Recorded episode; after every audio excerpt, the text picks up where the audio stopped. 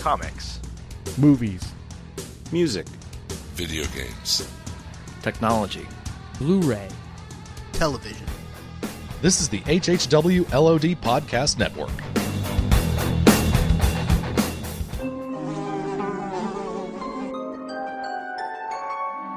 The world we know is gone. No internet, no GPS, no text messages, no podcasts. In a world ruled by the dead, we are finally forced to start living.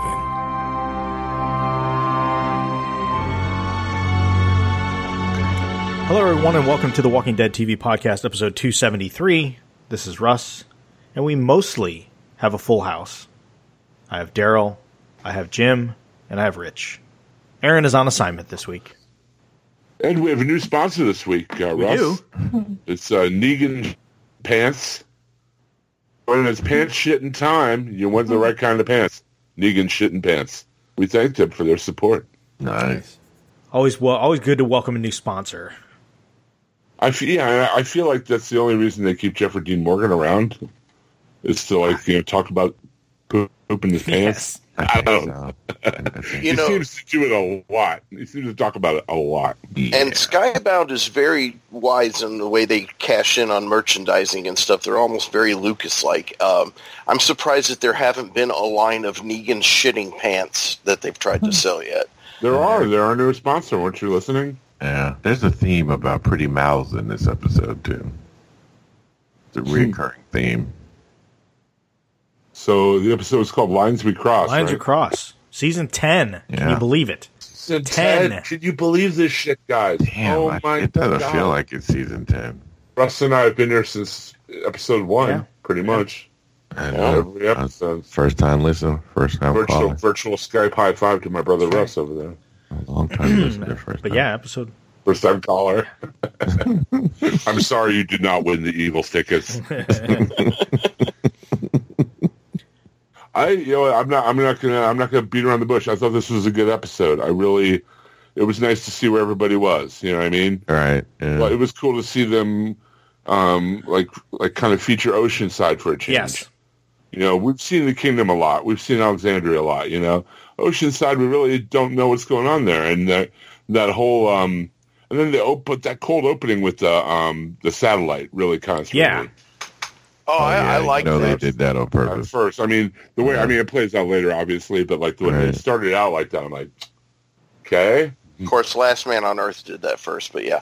Um, I don't know. No, I, I agree. This I, I really enjoyed it, and the one and I don't know if they did this purposefully or not, but the way like when Judith narrated that recap and everything, it was almost like we know that some of you left after season seven, right. and and and here's catching you up so that you know you didn't really miss anything during the last two seasons. Now come back. and I think that's why they spent all that time with Michonne and Daryl and Carol, like that, and you know, oh, good point. Yeah. all character, all characters that have been around for a while, you know. Uh, So I thought that I- I'm sure that wasn't a mistake or, No. or, or you know by chance. Correct. Well, before we get into the episode, This proper, episode- there is a bit of news. We had New York Comic Con last weekend, and then Yeah, well, Daryl was there. was there. Daryl, how was it, man? Um, it a lot of stuff happened. I just don't know what it was. Uh huh. It just blurs by. Sure. Top notch Yes. reporting. Yeah, Yeah. yeah. things happened. Uh, people walked by. People walked by. Well, Only there's some- things happened, or did stuff and things happen? Well, I can tell you one thing that happened in New York Comic Con that you may have missed. Um, the official first actual trailer for the Walking Dead Untitled Third Series I like that title. coming in spring. Uh, still, you know, no firm title on that. I'm, the the working title on the set has been Monument. Uh, Has I- there ever been a Has there ever been a time when they there've been a trailer for a show before they even had it before they had a name for it? not it? that I recall. Not I didn't either. Did they do that with Fear though? Didn't they do put something out with Did Fear they? before they actually called it Fear the Walking Dead? I don't remember. I remember. I think that they just put out some stills, and that there was, and they just had the Walking Dead's logo on it. I But to think have the a first full trailer. I thought, Trailer? I thought the bit I was like the first Nick trailer running, we got- you know, running Mm-hmm. away. I th- I want to say that we saw that before the show had a title, but maybe I'm wrong. But this is No, a full just- trailer, yeah. though. I thought that that was when they released the name. Is the one because I think Nick's No, I running think so. and that whole thing because he went, and that was the one where they revealed the name. Because I don't, I don't remember when they revealed the name, but I remember us just go, eyes rolling in the back. What? Seemed like a weird Whoa. name. You stirring something there, Jim? You stirring the pot? Your doom. Your doom. No, I'm trying to stir up a title for this third series. Yeah, the the, the, uh, Nice. the trailer just says a tra- a new trailer for the new series from The Walking So- Dead. After watching that trailer and seeing that where it said a new series in the world of The Walking Dead or whatever, do you think there's a chance that this thing maybe isn't have Walking Dead in the title? I Could be. so. Well, I'll tell you this: with that very CW-ish type music that was playing over the trailer, they should maybe call it Buster's Creek. I uh, I think, and I will bet five dollars right now that there is a colon in the title, Oh Yeah. yeah, like The Walking Dead colon monument. Oh, that colon, or sorry. The Walking Dead. No, no, not that. Damn, Ross. or it could just be Monument, a Walking Dead story. yes, exactly. But I think there's going to be some uh, extemporaneous punctuation, no matter what happens. Colon, Speaking of things that are electric boogaloo. extemporaneous and no longer of use, uh, Whiskey Cavalier has officially been canceled after one season from ABC.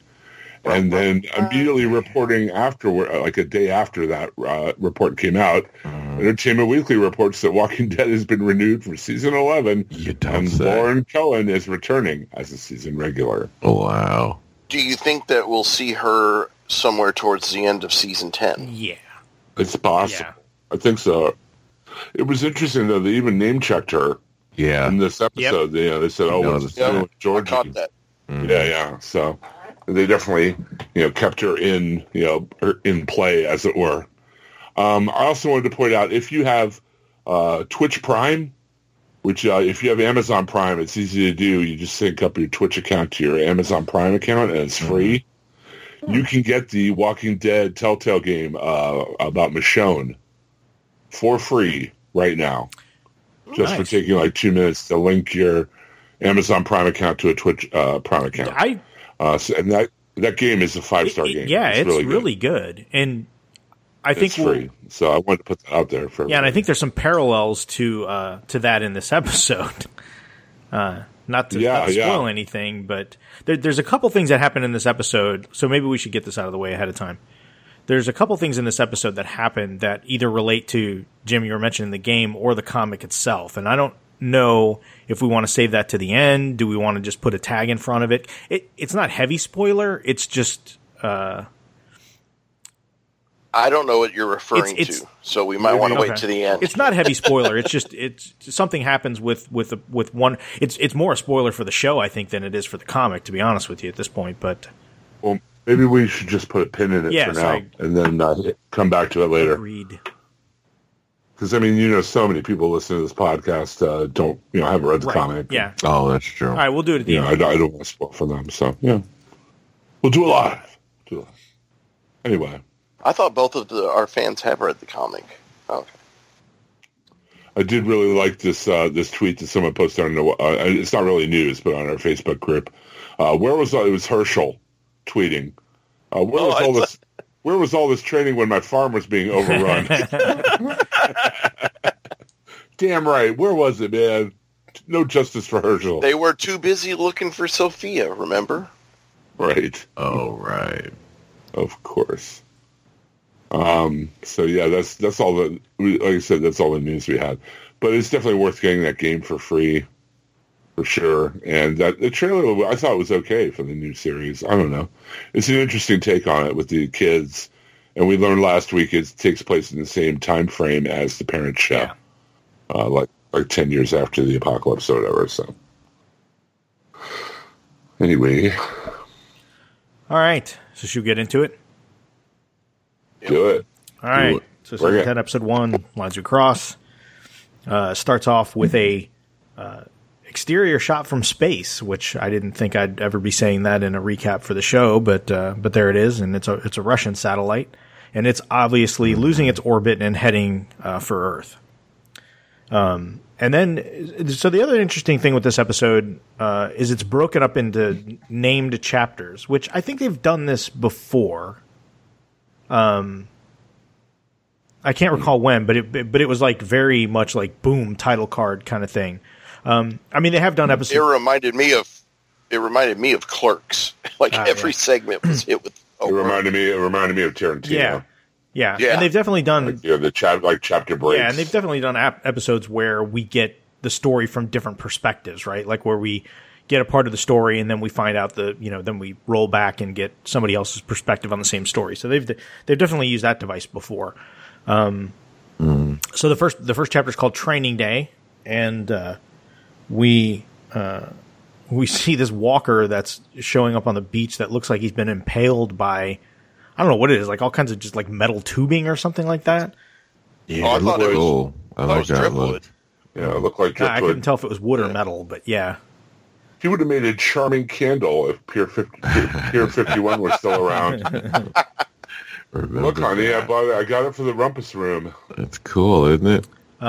But the, clearly the crew is they're forming an army they're doing training drills uh, they're out at oceanside um, and it, very spartan right you know the shield. I was going to say, Oh, yeah. the movie 300, 300, yes Yeah, very much. 300 exist in this Yes. universe? Because if not, I mean, if, if it does, they owe somebody some copyright infringement money there. Because This is Oceanside. but there's pr- it was great, though. They were very coordinated. Yeah, Yeah. very those shields are pretty cool You though can tell they've been training on. Mm-hmm. The best part, my favorite part is Michonne. So calm down. Remember your training. Had the best non Nicolas Cage John Travolta face off scene ever. I think she had a lot of fun with this Yeah. part. Old. Remember your training. Yeah.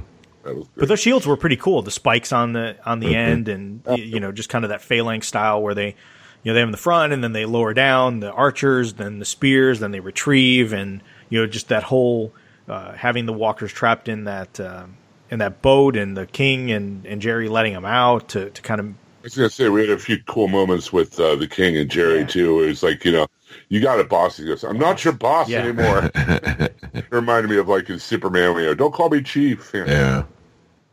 It was it was good. I like. It was a cool way to like kind of be like, remember these characters? Remember how much fun they are together? You know, kind of like, Jerry's and, and, best. and I feel like you know it's pulled us out of our uh, Fear of the Walking Dead funk. yeah Kind of Yes, see, yeah you know, for sure like Jerry. Hey, I remember him. You know. The one thing I'll say about this, I don't know if you guys noticed it, um, but I certainly noticed it. Just in the start of it, this had this felt very cinematic, like in a way. oh, yeah. Yeah. in a way, this show hasn't, or the other show hasn't felt like I don't know what it is. It's it's like a, a like just from from the word go. This this it just felt like a different vibe, a different energy. The, a lot of aerial shots. Did you guys notice all the aerial shots, the say overhead that- shots? That's what I was going to say. I think there was a.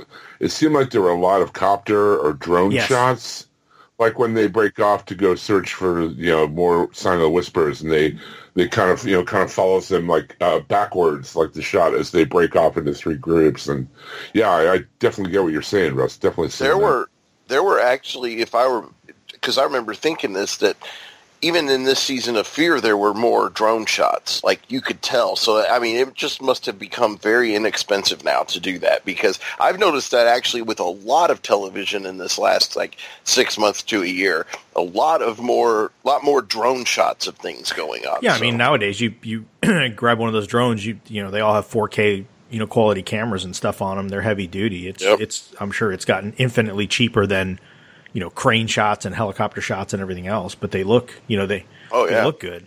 So it just I don't know. There, there's just something about the show. I just felt you know I, I think for a while we felt like maybe it needed a shot in the arm, and I think just right from from jump I felt like the show was getting a shot in the arm. Like there was there was an energy and a feeling I got from this that that I haven't felt from this show or even the other show. And um, you know, maybe I guess the closest I can, I can think to it is is like the beginning of not season, not the previous season we had of the of Fear, but the one before that when you know they kind of brought in all the new blood and everything.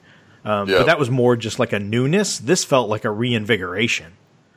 Well, I also wonder if they're not testing techniques and shots and different things for the upcoming actual films they're going to make.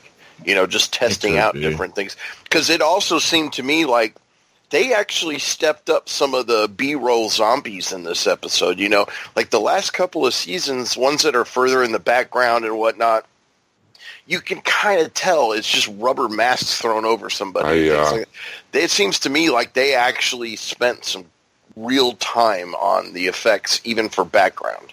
I might have a reason why uh, the direction was so good this episode. It's our old friend Greg Nicotero at the helm, Ah, uh, directing. Uh, this was written by Angela Kang, who you know some people have given some grief for her writing in the you know, last season or whatever, but I thought it was a fairly well written Yeah, episode. I Yeah. agree. But uh, I'm surprised Greg Nick. I mean, between you know Creep Show and this, I'm surprised he has time to, you know, still, you know, put time to this series. I'm glad he is though. He's a good director. I mean, he's, he's really, the he's the Jim Dietz of horror, just constantly working. uh, flattery will get you everywhere. Go ahead. Uh, now, the one thing I thought was weird was Michonne hits that one walker and the face goes flying. And then later, Judith finds a face. They find the face, and I thought, but Yep. the, they were not. I, I take they were not the same face. Like that was not intended to be the same. no, but I thought that at I was first. really I'm like, confused. why? I was like, RJ found the face that Michonne chopped off, but then Judith's face, and I'm like, there's something different. What's going on? And then it was, oh, we found one of the Whisperer's faces or whatever. So it was a bit jarring at first. So that leads us into chapter two called Skin. Um, and of course, this is where Aaron is on the radio to Father Gabriel and Michonne is there. And, you know, they say that they found, you know, they, they tell him what they found the skin. And, th- but, you know, Aaron's like, you need to put the, uh, put Alexandria on lockdown. And Michonne pretty much takes the mic out of his hand and says, no, like, just keep everybody close. Let's be cautious. Let's, you know, not do it. And so you could tell there's kind of a little bit of uh, a little bit of tension between her and Aaron. Like she doesn't want to start panic and think that people, um, you know, that you know things are getting out of hand. Aaron has had two very large losses in his life. Uh, you Yeah. know, in the in the somewhat recent future, and um, Three, if you count his arm. yeah, heyo. Well, and I even have a note here on it says, "When did Aaron become such a careless weirdo?" Like he just seemed very different this episode. Like I don't know. Well, yeah, Maybe there was that just me, scene but where it was Michonne felt is like all of this. There was that scene where Michonne was like all like, you know, well, that was stupid for no reason, you know, and like all you know, yelling at him about going across that bridge. Yeah, Yeah, I, Um, none of it was like.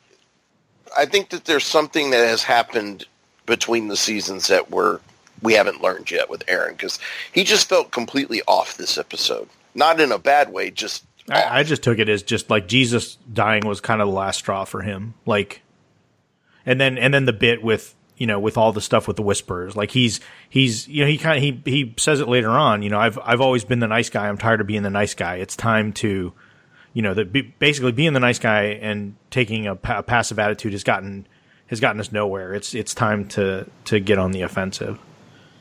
well, they're Michonne- being but Michonne aggressive had the and being best one. smart.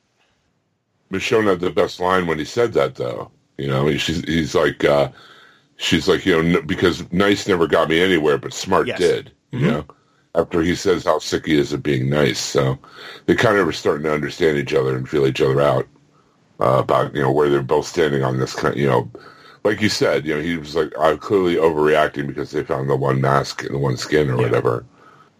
Um, they seem to like kind of be pushing each other's boundaries a little bit. And it, they make it pretty clear in the beginning in, in this episode that it's been several months since they've seen the whispers. Like they've they've you know they've put their boundary into place. It sounds like the um, you know the the coalition, whatever you want to call it, the you know Michonne and and all the the communities have abided by the the boundary and and just decided okay like let's let's peel back. Michonne even says like now's not the time to be divided. You know, and, this was somebody at the beginning of last season that was very much of the no, we need to be our you know we need to be separate. We need to you know it's uh, you, you look out for ourselves and each community separate. And now she's very you know again we saw over the course of of last season how her opinion changed and it's you know more about uh, them be you know acting together like being being um, one community made up of separate communities and how important it is for them to to stay together. And so she's she's kind of had a change of heart there.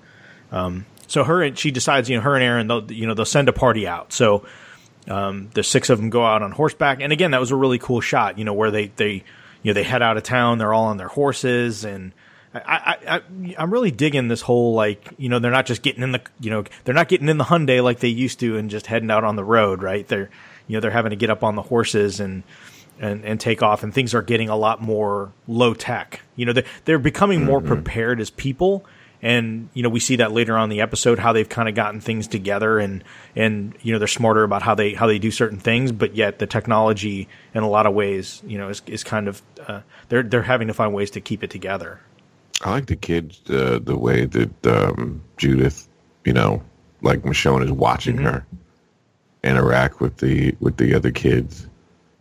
That's kind of showing how Michonne is kind of changing a little bit, being more open than she was Yeah. before. Yeah, So- when Judith is telling that story to RJ, it's like, oh, that hits you right in the feels. Well, she's great, and and I mean, she does she does so well with just just emoting, you know, the the the emotions that are there without having to say something, like just in the eyes uh, when she's telling that story. It, it like even if you weren't someone who watched all of the previous seasons, you knew that there was someone important that she lost. when She's telling that story. It's just well done. Yeah. and then Aaron asks Michonne even, he, he, he said, Do you ever think that we're the villains in somebody else's story? I, I thought that was a that was kind of a cool thing to you know to think about. It's like, you know, are we you know, we think of ourselves as the good guys, but is somebody else basically saying, Oh, those those evil people in Alexandria or the hilltop or, you know, Oceanside or whatever. How dare they try to farm and live in peace, Yeah. those bastards. I kept waiting for somebody to say, "But we just want to help people." yeah, yeah. Uh, Ginny rides over the hill. Oh no, not you. Anyone but you.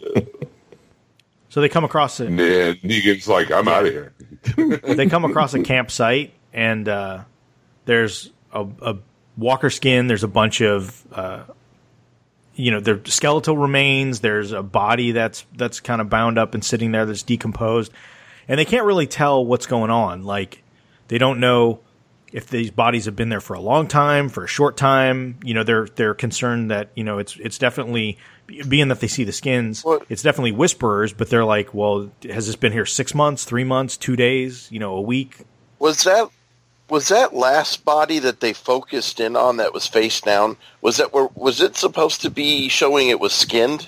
Because it didn't. No, it, Like- it didn't look skinned. It looked Okay, because I was it trying to look figure out were they trying to correlate that body with the skin? I don't think so. I didn't take that. Okay, because that's I, it felt like they were trying to tie that, and I'm like, that body was not skinned. But I think what they were trying to convey was the fear of just seeing Oh yeah, the bodies and how everyone is, you know, yeah. you know, everyone is just so on on alarm because of what happened, and there's just a constant state of kind of fear around the, the you know, the camp and stuff. Yeah. I keep wondering, and and you know, again, this is probably just a stupid like suspension of disbelief thing on my part. Mm. But how do they always know where the border is? Like, I don't know. like there's one part Yeah. later, like when when Daryl and Carol are out later, there's this giant embankment, and it's like. Daryl says, "Oh, this is part of the border." I'm like, "Oh, okay, cool." Well, there was see a- where there- that is. So when there are remnants of a road right like there, there was. thought Yeah, that road, it looked like there was something. Mm. I don't know. yeah. just when they're in, and then later with the you know the fire and everything, I'm like, how do they even? Yeah. How can they tell where the you know? I'm sorry. No, I'm with you. I thought the same thing with the. I'm like, Well, Oh, no, when you see the fire, you see them running. You see the remnants of that that bad CGI deer that they didn't collect. Um, s- when they go running towards the fire, so that shows they were running across that same border. I lived through the 2000s. I block out all bad CGI. um, but then Michonne uh, tells Aaron, "No, we are the good guys. Like, d- d- don't even question it. You know, we, what we're doing is right. We are we are in the right." Um, and just at that time, they hear the loud noise in the sky. They look up, and what looks like a meteor coming down. And of course, this is the this destabilized satellite that's coming out of orbit. Um, so the next chapter we go to is called Bird Wisdom. And this is where we see Father Gabriel's side of the conversation. So this is the first hint that we're getting the story told from different points of view. So uh, it starts with you know us uh, seeing Father Gabriel on the radio, and then we hear the the side of the conversation, his side. So it's Michonne and Aaron kind of discussing whether or not to lock down Alexandria or not. Um, and Father Gabriel obviously looks very. Uh, he seems very, uh, almost kind of like like almost zombified himself. He just seems like he's kind of out of it the whole episode. I think he's stressed. He seems exhausted. Yes, yes. I think that was what part of his PTSD, kind of. Probably. I mean, uh, between the the shape he was in, the shape Eugene was in, the shape Sadiq was Yeah. in, like all three of them were just like, have we gotten to the scene with Sadiq yet? No, it's coming No. up. So No, not okay, because that was weird. Yeah. So, um, we get this kind of montagey kind of sequence where it's clear that Gabriel, Gabriel, Sadiq, uh, Rosita, and uh, Eugene are living in the same house, Whoa. which also which seems like it's a very Three men and a baby. yeah very strange domestic situation they've got going on there. Father husbands? I don't Yeah. know. What do you, what do you call that? it's Three's Company, the next generation. But it's funny because Eugene is like taking daily measurements of the baby and you know writing Like a robot. yeah writing down when it's Well, not only that, you had all those charts and Yes, graphs. And I thought- it reminded Yeah. me of uh, of uh, Charlie Day in uh, uh, "It's Always Sunny in Philadelphia." oh, yeah. that meme That's where he has like all the road, the, the strength, true. and the, the notes there. I'm like, dude. I mean, I get it. You're, you're a first time parent. You're very involved. I get it. I was sure too, gave right? off the creepy But vibes went when she was little- little too breastfeeding. far, you know? But it's just funny He because sure he's, gave those creepy vibes. you know he's got this chart and he's like oh no you know Mm-hmm. if you if you heat the milk for five minutes and 14 seconds then that's the optimal time and sadiq's like can't you just do it like five isn't five minutes enough like they get into this semantic conversation about you know how He's writing a book. the exact Yeah. you know time to to heat the bottle so it's the right temperature so the baby you know so it's fine with the baby and and it's funny because the baby seems fairly content i don't know if you you noticed but the baby seems fairly content for the most part when it's around eugene when Yeah. eugene's kind of As doing long his thing you play, as long as you keep playing that yeah, music. man. yeah. Um, and then Sadiq is just like completely out of his element. So I, I don't know if they're trying to make it seem like Sadiq is basically sleep deprived, like you know, because Well, Well, I no. thought that was his part. Of, I th- I thought that they were trying to portray how this, all of the angst and fear of these, you know, the those people coming back, you know, the whisper is coming back. yeah, but this there's seems like it's that- been going on for longer than that. Yeah, well, no. Maybe, here's yeah. here's where I was confused. So prepping for the show tonight, hmm. I pulled down Skybound's recap, and when it got to this part, when it after the baby stuff, it says Sadiq becomes ill and experiences flashbacks. I didn't think he was ill. I thought it was just PTSD or something. But they're stating in here he was ill. I didn't oh. get that from the way it was Was portrayed it on the screen. spi- Are they trying to say the spider? Mm. Bit them? I don't about- know. I mean, he he almost seemed kind of feverish, He did. you know.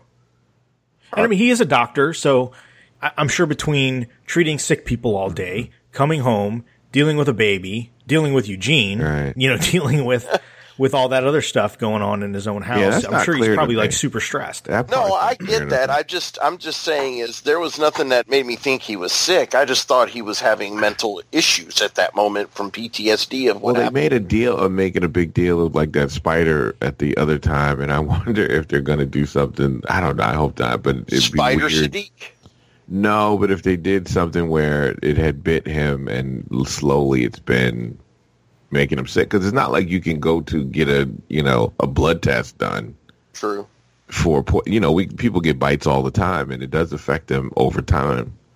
Um, we, we we go through it a lot now in the summertime. You know these these bites and stuff. So I I wonder if they're going to go down that road and be like he got you know bit by that spider back then, and it's affecting him now, and he doesn't know how to treat it or something.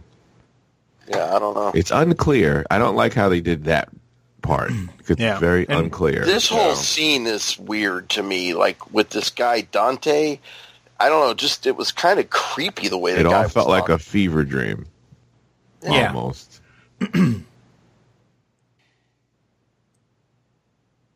Um, so then we cut over to the school, and Lydia's. It seems like she's doing okay, but still struggling a little bit. Obviously, she's she's behind where a, where a kid her age would be as far as education level, Yeah. Um, and so she gets frustrated. Uh, then the you know the group of them come into the schoolhouse and they need to talk about something, and obviously they, they don't want they don't want Lydia there when they when they talk about it. So she so she walks outside um, and starts practicing her almost like her her uh, Morgan moves. She's Oh, got her yeah. bow staff and she's doing her thing. Right. And, I thought Um, that was kind of crappy of them too. The whole, not that they pulled her off his side, but the way that they, like, right in front of her. Oh, do we want her here for this? It's like, yeah, well, way to make the, you know, girl feel even worse about But herself. think about it. None of them are gonna. I mean, you, it's no right way to do this. But I mean, but think about it. She comes and and she's the daughter. I mean, it's not like she's just one of the whisperers. She's the daughter of the you know the leader of the whisperers, and they just murdered you know a bunch of their people. Um, it, she shouldn't be blamed for it, but I bet there's there's got to be a lot of that in their back of their minds. They're going, And that's exactly what like Negan plays into when he talks Yeah. to her. He's like, you know, hey, you, know, you better watch your back. You know, I mean, it- because you're not sure. Like you, when it gets it- everybody is looking at each other and suspicious, Yeah. you know, suspicious, you're going to be at the top of the list. there is that Yeah. part of you that would be unsure. Like if you know, like it's like if you. I mean, I don't want to put a real world thing on it, but what if the son of Bin Laden, you know, happened to come to the United States and want, uh, you know, uh, refuge, and this is after 9-11. I mean, he would never be believed, right? That he's not somehow part of it, or you well, know, especially playing since we just kinda- recently killed him. So, but yeah. well, that's what I'm. I'm I didn't want Put a high to point get on that in there, smarty pants. But I'm just saying, like it's the way that they're doing it. I mean, I could. It's. I like how she's playing it because she's. First of all, she's a child who's been abused most of her life. On top of that, she's, you know, she's in a place where a lot of the people are still hostile towards her. The boy that she liked was murdered and it's pretty much her fault. And and part of it partially and not just for existing just for being there. That was enough for her mother to do what she did. Um how can you even rest with that? Like you, like how do you live with all of that and she's a child she's still a she shouldn't child have to pay for what her mother did. you, and you are exactly right and, and yet I get she what is. you're saying. I'm just Yeah. saying though, is it, it's just it's not right. It, it- exactly. That's the point. I think that's the whole point. None of this is right, and none It's of human this is- nature, though. it's human nature, right? You're it's, right. It's it's, and I like how she's playing it as someone who's. It's not like she can go get counseling. There's no counselors here. This is not that type of world where you can, you know, get therapy and help for that. So she has to sit and deal with that. Well, Um, I think it would have been equally unrealistic for them to just embrace her, right? Right, Like if they make just sense. took her in, Right. it would just that would that would feel off. Yeah, you know. it would. So I wouldn't Totally. expect them to fully embrace her, but I'm just saying is that's how you make enemies within by isolating them for But again, for, it's for crimes that somebody else related to them did. Again, is human nature, though. No, I know. for something like that, especially when it's so raw. Like this is still very recent. and you know? and the group is deceptive and they're sneaky Mm. Right. and you know they obviously infiltrated the fair like you don't you know again is she playing the long game You know, exactly. you- you, would be thinking know. that. You part of you would even if you are embracing her. there's True. gotta be a Honestly, I thought to- that myself. So yeah, I can see You that. got to have the ba- in the back of your mind. You got to be there. Got to be some thoughts, some doubt, and you're thinking, "What if I'm wrong and someone else dies because of it?" Right? And, and at this point, you're only excluding her from a conversation, Right. You know, they're they're letting her go to school, they're letting her practice, they're letting her train, they're letting her, you know, do all these things. They just, you know, they're about to have a conversation, uh, and they're yeah. like, But she's more sensitive Again- to any of that now. yeah, Right. Again, it wasn't isolating her from the conversation. I think that was the right thing to do. I'm just saying the way that when they walk in the room and they look at her like like she's trash, it's like we don't do this with her here. Uh, I don't know. It just I So get people in the post-apocalypse are just as shitty as the people in Yep. the in the pre-apocalypse, is what you're saying, Bingo. Rich. yeah, and you know I was just hoping that at least during the end of the world we could be nice to each other, but apparently that's too much to ask. We've we've seen ten seasons of that completely not be the case. So yeah, so now so it appears they let Negan out. He's tending his tomatoes. He tells Lydia to watch his back. The dude with the spear is like you know basically tells him to get back in line. So he goes back into his cell. Gabriel comes to see him, and then this is where you know again Negan has the it's time to get your you know your shitting pants on. And um, and they start having that whole conversation. And and Gabriel's like you know skeptical of taking advice. And this is where Negan basically says well maybe if you gin up a little bit of fear like you don't want people turning on you. And you don't want people turning on you because they feel like you can't keep them safe. You need to give them some something to direct their anger towards, and it needs to be the you know it needs to be the whisperer. So he's he's kind of starting to you know it's Negan being Negan, right? Like he's mm-hmm. starting to plant these seeds. And Gabriel obviously he's got some stuff going on, so he's going to be a little more receptive to it. And he's not that wrong either. No, it it was No. crude the way he put it, but Negan's Yeah. actually kind of right there. So Yeah. And first he's trying to get under Lydia's skin, and now, you know, trying to get under Gabriel's as well. You know, Yeah, this is the Negan. This is I like this Negan. I like this is the mm-hmm. Yeah. this is Yeah, but I. But I like do when he- he without the says- "Let me baby bird some of my wisdom." I, I'm just like, can we get away from the stupid dialogue? I mean, that was just dumb. Yeah, but that's also Negan. yeah. But he can tone that down, and he has Yeah. before. hey, Just Rich, saying. Rich, Yeah. Ne- Negan's got a Negan, man. Yeah, Okay. Yeah. that's the way it is. That's what people want. Negan's got a Negan. That's what the people want. Don't hate the player, hate the game. Exactly. Uh, I, I love that he says he says, well, you know, you got that one guy following me around with a spear on me all the time, thinking I'm going to brain somebody with a tomato. I, I thought that was, like, that was funny. All right. I, I like that. Bit. And plus, if you notice, he Negan's more around the, you know, the preacher because they're kind of have a bond because they've been together a long time. He's been watching him, and they they spend most of the time together, alone, because Yeah. you know he's always watching him. So he would pro- he does it on purpose. He kind of does that on purpose. It's funny too because I was watching. I watched some of that. Um, they showed like a whole bunch of reruns running up to the season premiere, mm-hmm. and one of the reruns I happened to catch was the one where Negan was just about to kill Gabriel, Yeah. and then the whole cavalry comes in and was wrecking everybody to save him. Um, now, that, now they got this. Yeah, now they've got this kind of weird. Well, it's like even even guards. I mean, I, I I know some who have worked in prisons, and you can't treat them like crap. You know, when you're watching them, and you get nothing out of it because you have to deal with them every day, and you want them in a good state of mind so that you won't have to worry about them. You know, doing something violent. Well, and in Yeah, a you want to make sure you setting, drop a you, you drop a key on the floor or drop you know drop a pencil. They're not going to stab you in the ear with it, right? Well, the and that's the guard. thing. In prison, I mean, to your analogy, I mean, it's usually one guard to every 25 to 30 inmates. So, yeah, Exactly. you need to treat So them right because friends. they You do, have the numbers on you. it's a weird thing. You know that there's some of them are killers and and all this, but you you kind of when you see them day after day after day after day, you kind of can't help you have to but desensitize yourself. yeah, to you it. do, you do, and you kind of see some humanity in them, even though they've done terrible things. You still see that humanity. You start to see it in them because you see them every single day. Yep.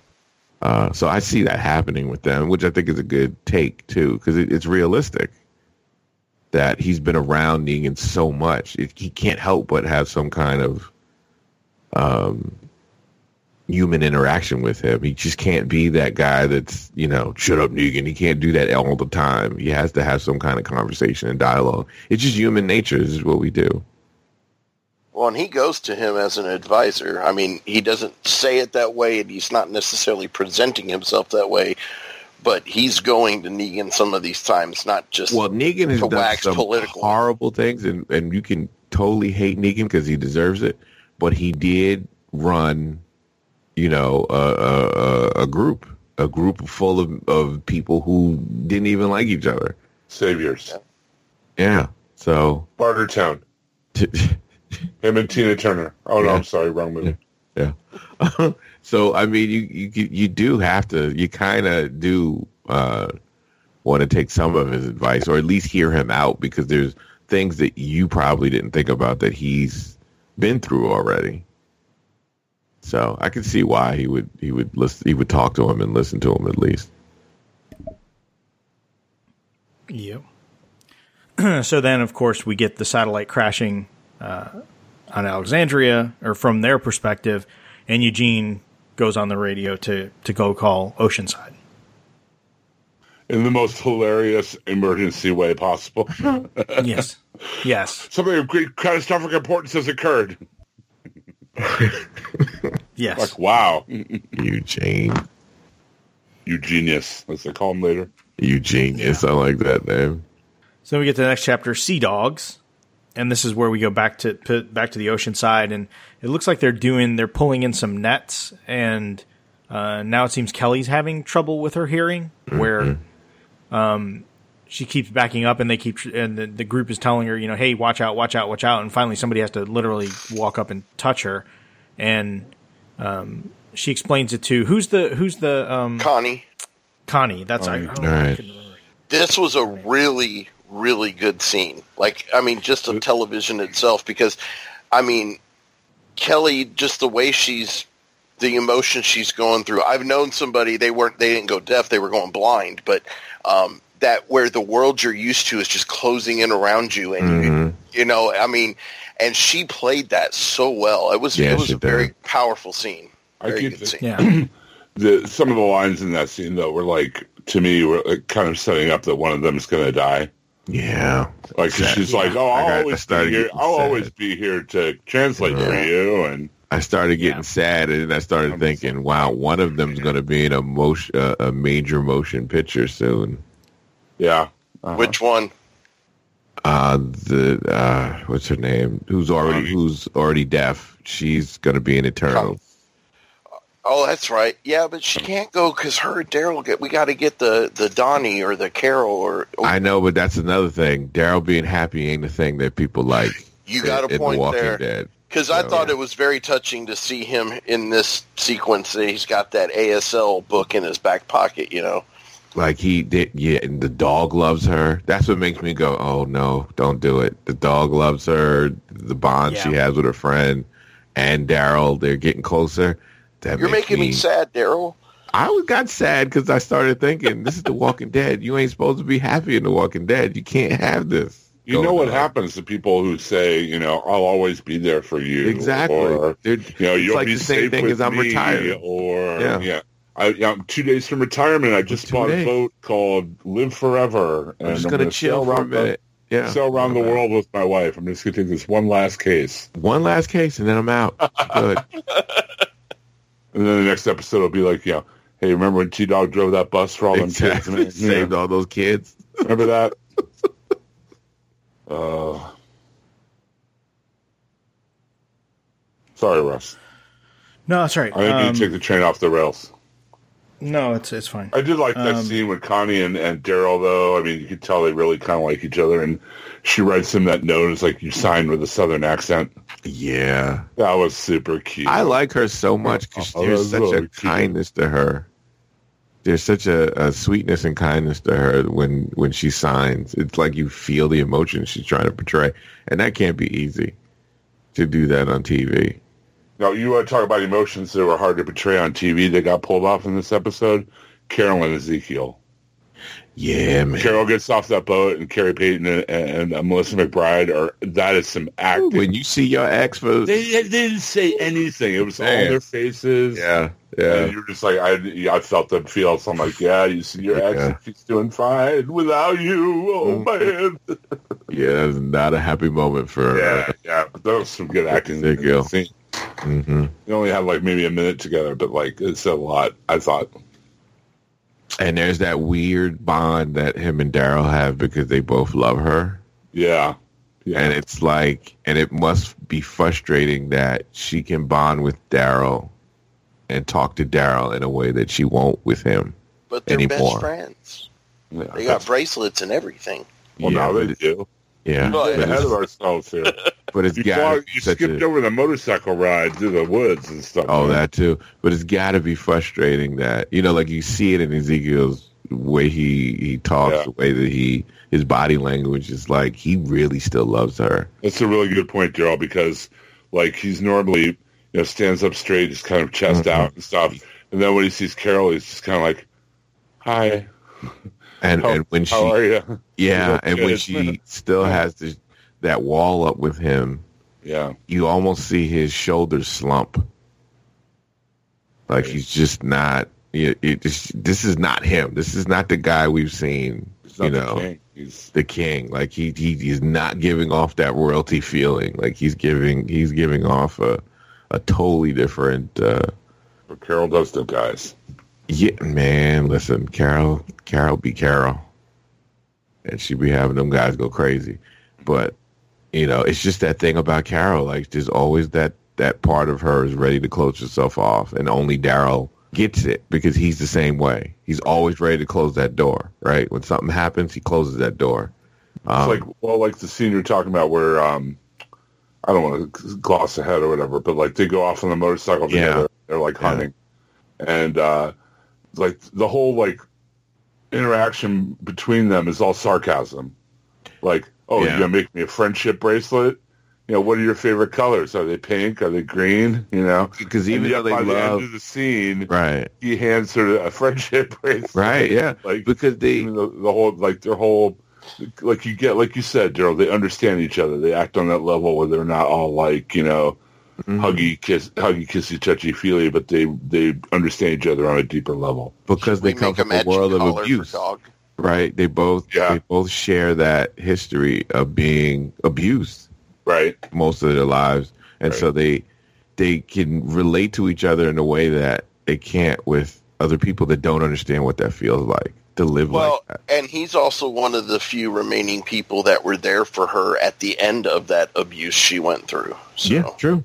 Yeah, and he he was healing from his, and she was there for him when he was healing from his abuse as well. Like there's only they they understand that, and as much as the and it's hard for someone who doesn't know what that feels like to love somebody who's been abused because you you can't you can't save them. There's no saving them. They have to come out of it and build. You know, they have to do it on their own. Like they have to come out of it and heal on their own. All you can do is just be there. So you feel that with the with Ezekiel, like trying to be there for her, and he can't. he just can't. He's just well helpless. there, he can't really relate to her in ways like, Yeah, like he daryl can He just can't as, do you it. know both uh you know abuse survivors hmm who've come through the other side you know Yeah. Uh, so the king's talking to Daryl as the ship's coming in, and he he says, "Do you ever wonder why they call bat uh, bird shit guano?" And Daryl says, "No, I've I've always just called it bird shit," Um, yeah, I like which I thought was kind of funny. And then he and then he's like, "I wonder wonder what seagull tastes like," and Daryl just goes, "Chicken." And that wasn't like a everything tastes like chicken. That almost seemed like a Daryl's eaten a I seagull thought he before, said so he knows it doesn't tastes like taste chicken. chicken. I'll tell you that is what I thought he said, or did he? Oh, Either way, said- he got the point across. Yeah. He's eating some of that. and it wasn't good.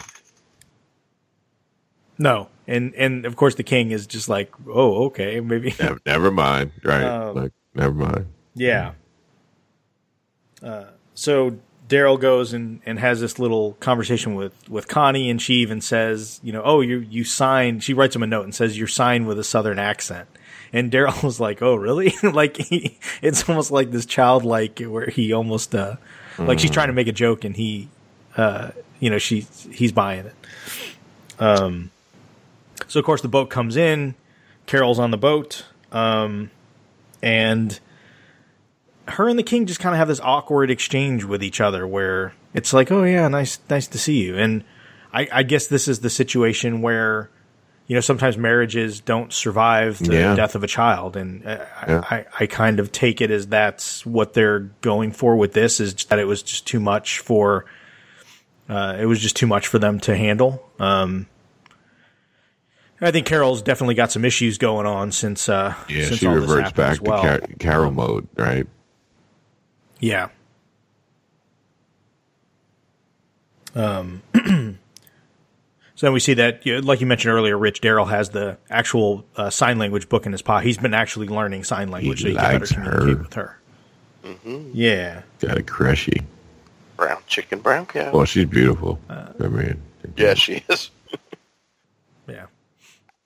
So then Carol gets off the boat and she's super excited to see Daryl. She's happy to see him. They kind of have this conversation. They um, they go they go take a walk. Daryl even asks her while she was out there if if she was looking for for Alpha, and Carol said, you know, no.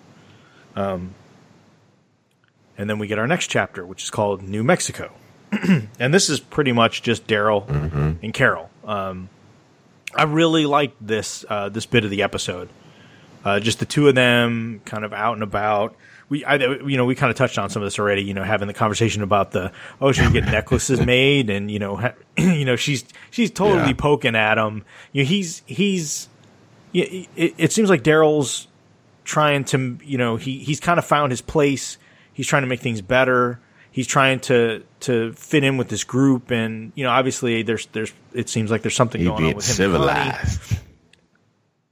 Yeah, and and you know, Carol obviously doesn't you know doesn't feel the same way, and um, and then you know she says, well, what if you know what if we just got on the uh, got on a boat and and and took off, or you know, or you know your motorcycle and just and just head head west, no more fighting, you know, no more nothing, and so they kind of have this uh this conversation. Doesn't he suggest New Mexico? Yeah, Yeah, yeah. And see, yeah, because yeah, isn't New see Mexico, people- where the ranch was for season three of Fear the Walking Dead? was it New Mexico? I thought they Or was it were- Arizona. I thought they were in New Mexico because I'm like, there aren't good people there either. it's not peaceful Yeah. there either. But you know, just kind of see how other people are living and see what's going on. You know, just kind of kind of head head that way. Um, it's, and then they they talk about you know they see the deer, and then you know Daryl tells her you know hold you know don't go over there. That's you know that's their territory, and you know Carol's kind of upset about it. She's like, I don't you know I don't get it. Why are we you know why wouldn't we do that? And Daryl's like look, we don't need to go looking for a fight if there's no fight to look for. You know, we haven't seen him in months. You know, we're doing our own thing. We're we're trying to make things better. You know, basically, like we don't need to poke the bear if we don't need to poke the bear. Right. And and that and that's one of the things I think they emphasized in the show is things seem to be going pretty well. I mean, you know, they've they've got this really good relationship with Oceanside, so it sounds like they've got a fresh flow of of food coming in with you know fresh fish and um, and they're able to hunt and um, supplies and the lines of communication are back open and everybody seems like they're getting along. Like they, kind of make it a point of saying like, it, yes, there's this border that we can't cross, but we don't need to cross it. Like, why do we need to go out that way? We have everything we need here, and everything's going going pretty well. So, and of course, um, then the like, once again the satellite uh, crashes down um, overhead. And so now this time we cut to things as they happen, and so now uh, we get to, to the chapter called "Lines We Cross," uh, and this is the actual fire. And so, in order to fight the fire, they have to go into the territory, and there's some uh, reticence to to want to do that, but you know they make a point and say, "Look, there's a fire over there, and fire spreads, so we need to nip this thing in the bud because the longer we wait and the bigger it gets, the more of a problem it's going to be." Um, and so they, you know, they have their own little fire brigade that they send out, and you know they got these little uh, little water tanks on their back, which are you know equivalent to to kind of might as well might as well pee out that fire for all the water that's in those backpacks, but Now- but still, well. you know, just And but, but I have a But they- question they- here. They're they're they're in the DC surrounding area, right? I mean, Uh, imagine how many fire. Ex- well, of course, by now they wouldn't be charged. I guess. I'm just thinking that there's other things that they could have been stockpiling for emergency stuff like this. You got the the the National Library there that has all of Franklin's notes on when they started up the first fire departments in the 18th century. You've got the travel area of uh, the Smithsonian that has old, you know, the old carts and stuff that they fought fires with from the fire brigades and all that. It's just, and I'm not talking about just our group here, but any of these groups, 10 years in, you would think that they have would have thought of we need to have these emergency procedures in place and things like Well, that. they I I don't know. think they did. They did a pretty good job because I mean, this is a brush fire. This isn't this isn't a residential fire. This True. isn't fire inside the city. This is a brush fire. Uh, you fight them very very differently. what do you know about and- fighting fires, Russ? Come on. Well, what do you know about fic- what do you know about fictional characters? What kind of stakes would there be? What kind of drama would there have been? They've just been like, okay, let's back up the wagon. Okay, we're all Yeah. done here. Wow, what an hose. exciting episode of Walking Dead that was. Yeah, Jeez. but they did some. cool I mean, they you know they dug. Fi- you know they were digging a fire break, and you know, Yeah. again, I, I think they did a really good job of amping up the tension. Oh, they did. Um, Just plain. doing you know doing you know from from my perspective i mean basically doing the right thing like it's like hey we need to get in front of this thing and dig a fire break is wh- who was it um Aaron, uh, the guy with eldon um the the older guy the the black the blacksmith guy uh oh, uh, Damn, I can't The- think of the name. Grace grace under fire's husband Earl? from last season Yeah, what was his name can't Earl? think of that guy's name. Earl, yes, Earl was. He, even he's like, "Yep, it's gonna be a long night." Like he's, you could tell it's like uh, he's he's seen some stuff. Like he knows what's going on here. Um, but yeah, they're you know building the fire break in there, and it's like, hey, we need to backburn this. You know, we need to we need to stamp out all this fuel. So when that you know when that fire, which is headed this way, you know, if we if we could if we could burn back the other way, then you know eh, basically just put this thing out. So I think there's some really cool, uh, you know, the things things that they they did, and uh, and again, I think it, it kind of helped amp up the tension because at any given moment, you're like, okay, well, is Alpha going to treat this as an encroachment on her territory? Because for the most part, I don't think she cares if it's fire, you know, Holocaust, uh, earthquake, you know, nuclear war, whatever. Like, if you cross that line, she's going to take it as as It- as you crossing the line, Right. right? Like she doesn't care why.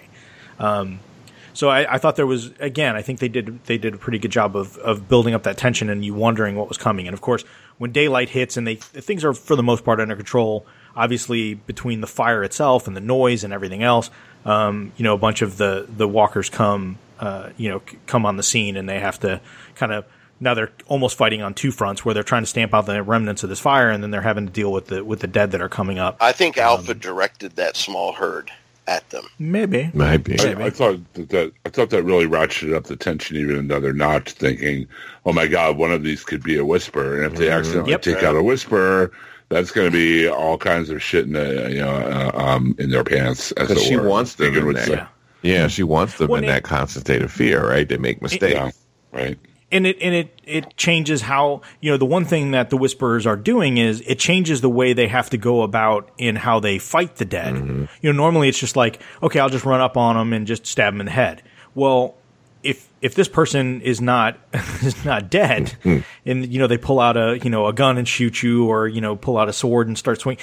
You know, you, you can't just take it for granted that you can get close quarters on these things and, and take them out anymore. Nope. So again, it just kind of helps with you know with that tension. Well, and it seems like every fight now with Walker, somebody yells out almost like a DJ Khaled type thing. Watch their hands every Mm-hmm. time now. You know. You have to though. To a constant. That, uh, I would have to give my Walker kill of the episode though to Carol oh, when she uses the blood of that one Walker to put out the fire on the and other put out a fire. Yes. It's a tie between that and and uh, Daryl and the five kill tree swing thing he did. Which he Oh, did yeah. on the first hit. He yeah, did. it He actually pretty did. awesome. Um, Yeah. but Carol's move was a Jedi move. Yeah. that yeah. looks yeah. like she. Does. But I do Go ahead. I I do like it when when Daryl Mm. takes something and y- y- like is able to get overkill out of it, right? Like he takes a hatchet Daryl and throws it at a Daryl. tree. I get Daryl's taking down a, a tank. Yeah. I have a suspicion that they were out. I, I don't know if you guys have it in your areas yet, but in here in Pittsburgh, they have bars where you can go throw axes at targets while you're drinking. There are Oh, places yeah, out yeah. here that have Not it. that I'm yeah. aware of. Sounds like a terrible idea. though. No. I, I could just see Norman Reedus going to the war. You know, hey Angela, why don't we write this into that? 'Cause I'm really good at throwing these hatchets at this bar. Well, actually, I did watch it. It wasn't his idea, but I think it was Norman Reedus' idea. But they actually practiced. He actually had Yeah. him. He never did it before, but they actually had him practice. Russ, He should have called Yes, Jason Momoa. That's Right. who did it. that's Russ, probably don't what you gave live down there near Conroe? Aren't you near the Texas Renaissance Festival? That's nothing but people throwing axes and stuff. I'm I'm like two and Oh, a half I hours thought you were away in from Houston. that. Uh, well, south, yeah, Conroe's from where I am in Houston. Conroe's almost Oh, three wow. hours away. Okay. Yeah, New York got enough anger here. Maybe two, maybe two hours. Con- Conroe's on the I've complete heard opposite. Texas end is of town. pretty big. It's it's, it's a little bit, just a little bit. So that leads us into our final chapter called Embers. Um, and then this is where the backup from Alexandria arrives. So it's like, I, I, again, another cool moment. You know, here comes. Look here for comes me on the and everybody. dawning of the third day. yes. Look to the east. and I love how irritated Michonne is with Eugene Was my over wanting to like Eugene wants to mess with his satellite, and she's like, That "Are you kidding my me with this?" one. Yeah, my theory is he wants to get all the parts so he can build his own Robozita sex doll. That's my that's my theory. The best part is when the other dude is like, "Hey, you genius! What about radiation? Yeah, And Russ, You ever think I- of that?" And then he Eugene's kind of looks like- up for a second. He's like, "Uh, um, uh." like, Well, Well, he- Russ, I That, and then he starts going into how we basically uh, they all have Yeah. a disease in them that turns That them was into the, into the dead, and there's radiation but the everywhere. wording and- he used, it's like, God, that is so Eugene. I, I don't know who does the actual line writing for Eugene himself, but man, they come up with some good stuff. But the way, but the way Michonne answered it felt like she really s- like meant it. Like the way that she it was just like, "Are you kidding me?" Like she was just really tired Yeah. of him right then and there. He's like ten minutes, and she's like, "You have zero minutes." like, like, and then she ends up telling Yeah. somebody to go help him with it. You know, you know what she leaving, sound like a you know. mother, a mother with a lot of children, Yes. and Yes. trying to get those kids to go. What Thought it's time to go. give him the Kirk to Scotty thing, you know. Or, I need ten minutes. You have five. You know that kind of. I love it. Yes. You have You No, zero she's like, you have zero. it was like, I'm not even playing that. um. So yeah, so then Aaron's like, well, maybe you know, maybe we bought ourselves something because you know, fire's bad for us, fire's bad for them, and Yeah, Michonne's right. like, yeah, That's Whispers are well known for their rationality. Yeah. Exactly. yeah. That's what say they're that known is for. logical, but unfortunately, Alpha has kissed logic bye bye a long time ago. True that. So then Carol asks Daryl if she's ready to, you know, you still you still wanting to leave? And Daryl's like, Daryl's like, yeah, and he's like, well, he's like, I, he, he says he wants her to stay. You know, Yeah, he, wa- said he, wants was her go- he to said, "Don't make me poke holes in all those Um, boats." Yeah, yeah, don't make me poke holes in all. Yeah, that was a good line. um, and then he walks away, and then Michonne or uh, uh, Carol kind of walks to the to the edge of the quarry, looks down, and of course sees. Now, do you think she really saw? I I, I, I take think it she she really really did. saw. That Oh, was really so. Alpha, I and Alpha really too. looking at her. That's what made Yeah. me think Alpha steered a small herd Um, into the fire. Could, could very well be, yeah. Um, so yeah, so they get their their firm stare down at the to end the episode, and that's The what. shade reverberated for Oh days. man, that was shade right there. That was true shade. Carol's like, hmm. yeah.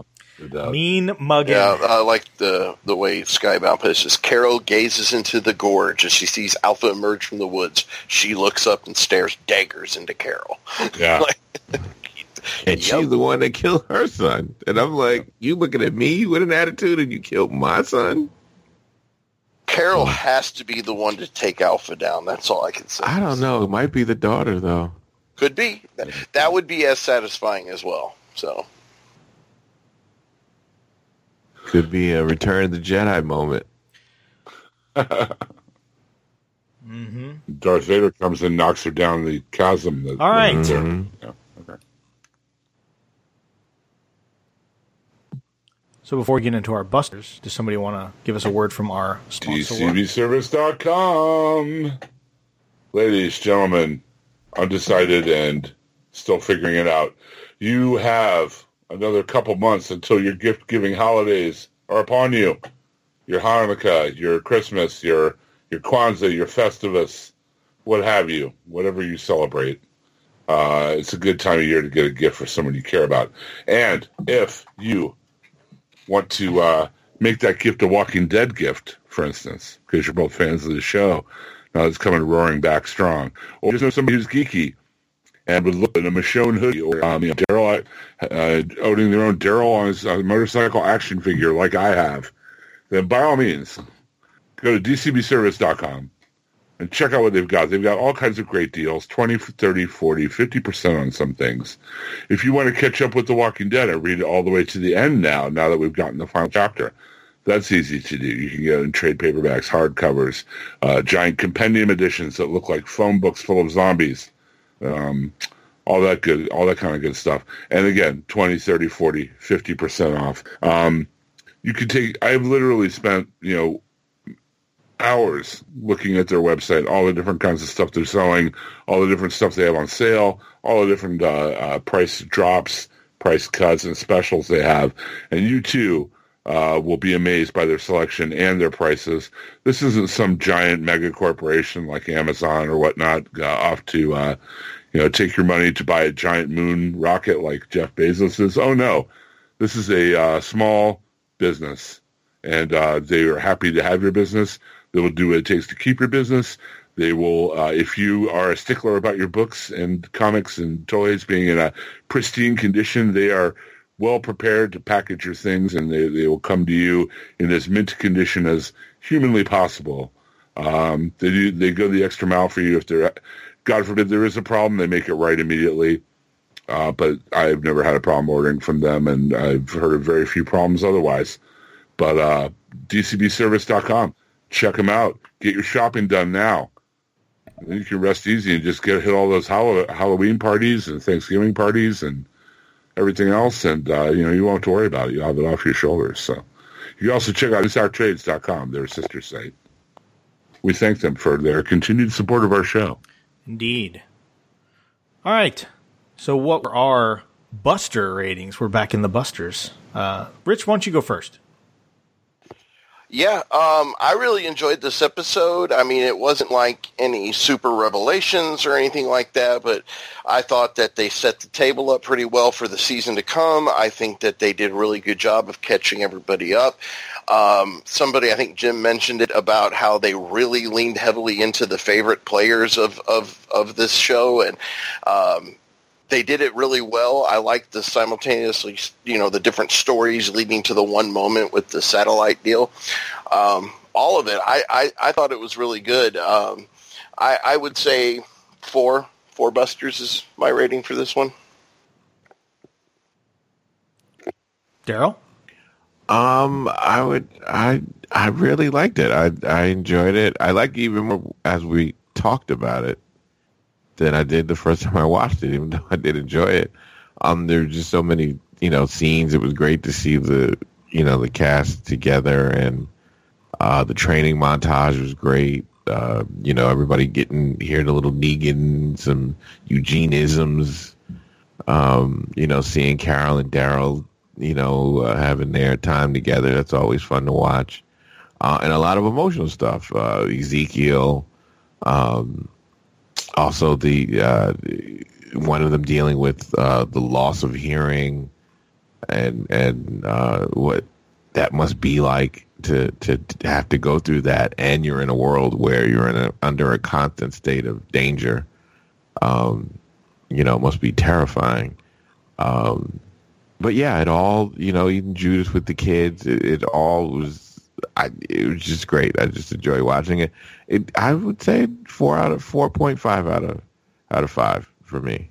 Uh, Busters. Nice, Jim.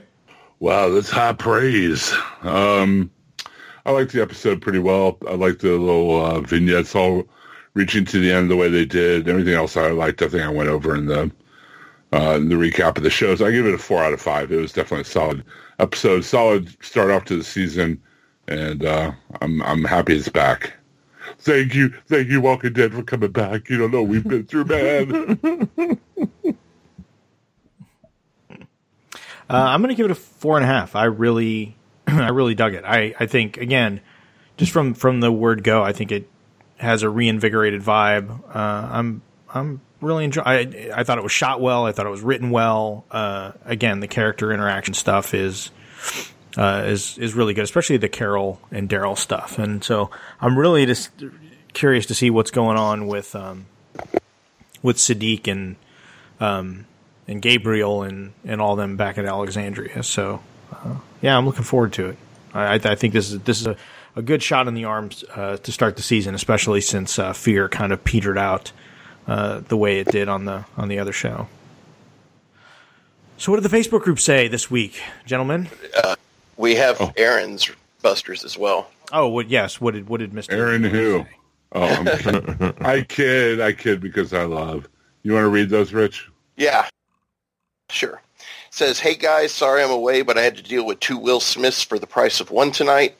Anyway, See Gemini man. yep. Anyway, rather than detail the episode you guys have discussed, I'll just lay down some power rankings. Nine, Siddiq, Dante. Less of this. Eight, Michonne, Aaron. Aaron, stay in your own lane. Uh, seven, Rosita, Eugene, baby jokes. Okay. Uh, Siddiq, baby Coco, get a grip, Siddiq.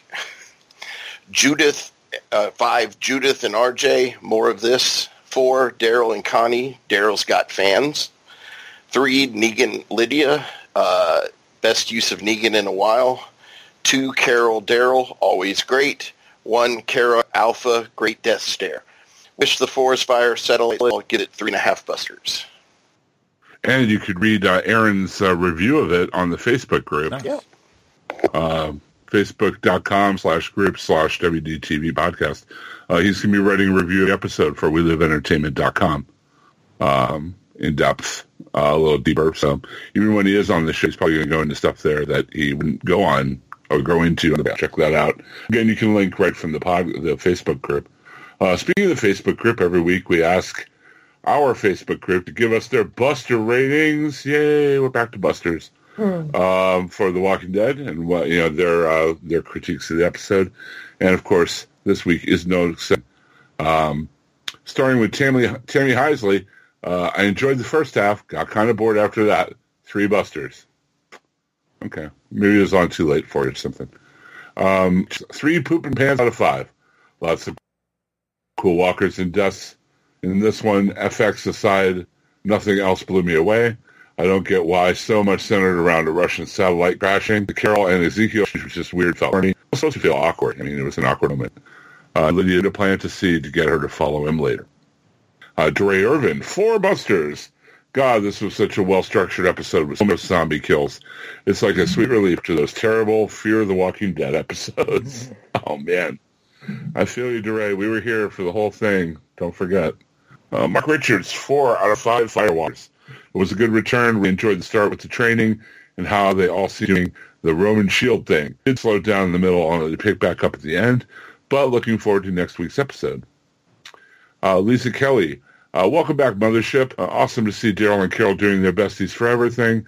Great zombie action. Love the ending. Now that's how you do a cliffhanger. Four Morgan go back to the original shows out of five. Uh, for the first time in a long time, I'm excited about the Walking Dead universe.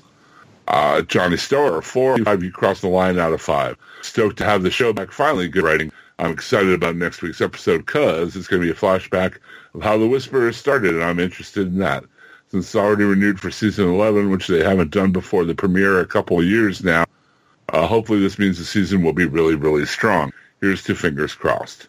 And then Richard, Chopper Cherry Charrington, marathon runner and beer connoisseur, uh, wrote in uh, four Pulp Fiction episodes out of five. Uh, love the opening scene on the beach. Zombie Kill the Week goes to Carol for the use of the zombie blood to douse the fire. Great to have the parent show back. And if you would like to join the discussion and let us know what you think about the episodes now that our uh, main show is back, by all means, join us in the Facebook group, facebook.com slash groups slash WDTV podcast, or just look up the Walking Dead TV podcast. And uh, we would love to have you in the group and letting us know what you think. Excellent. All right. Thanks everyone uh, for listening. Uh, you can check me out here at hhwlod.com as well as, uh, as I've mentioned previously, Mr. Uh, Taylor's uh, Gotham by Geeks podcast over on the Taylor Network of Podcasts. Daryl, what else can they find over at the Taylor Network of Podcasts?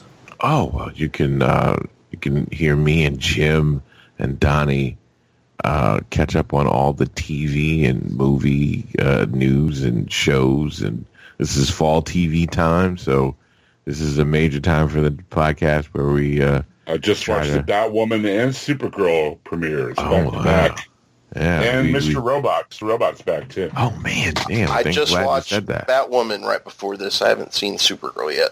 Um, so yeah, so we catch up on all that. This is a major time for that. So we we definitely uh, try to watch all the the fall TV shows that we can uh, let you know uh, which ones are worth watching and which ones aren't.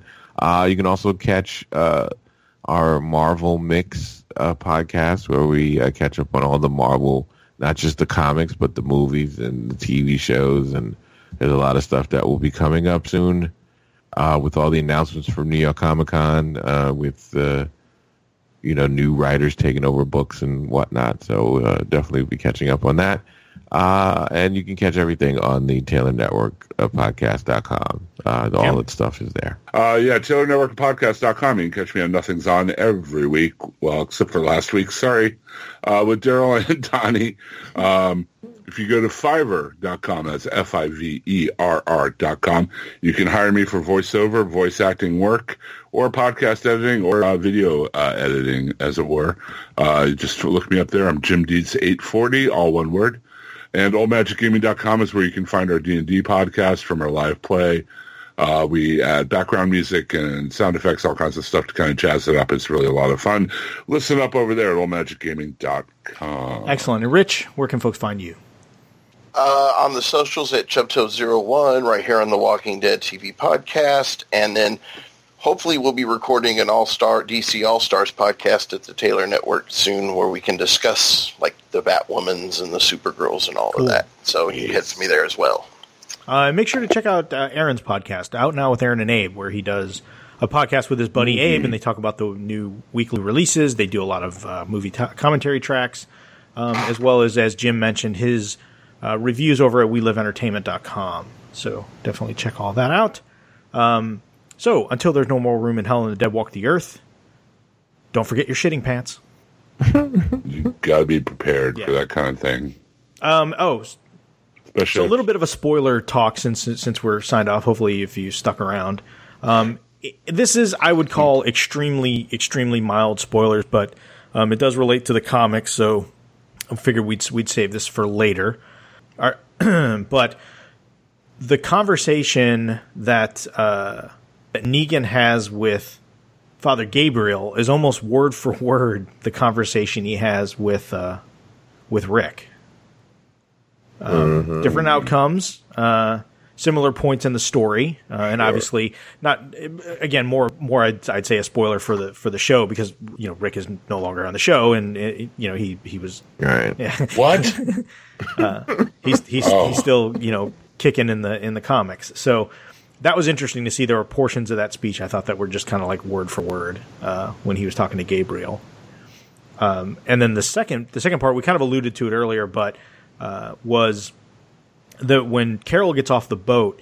Um, so in the comics, after All Out War, Michonne goes away for a while, and I think it's ninety days, and uh, they actually we never really knew for the most part what happened with her. We get we get little hints when she talks about some things uh, when she comes back and talks to Rick uh, when she gets back, but um, but the her exploits were detailed in that uh, Telltale Walking Walking Dead game that we uh, uh, we mentioned earlier that Jim said uh, you know if you if you link up your Twitch Prime with your Amazon Prime, you can get that game, and it tells what happened during those 90 days. So it's interesting in in the in the you know just because of the divergence of the show and the book.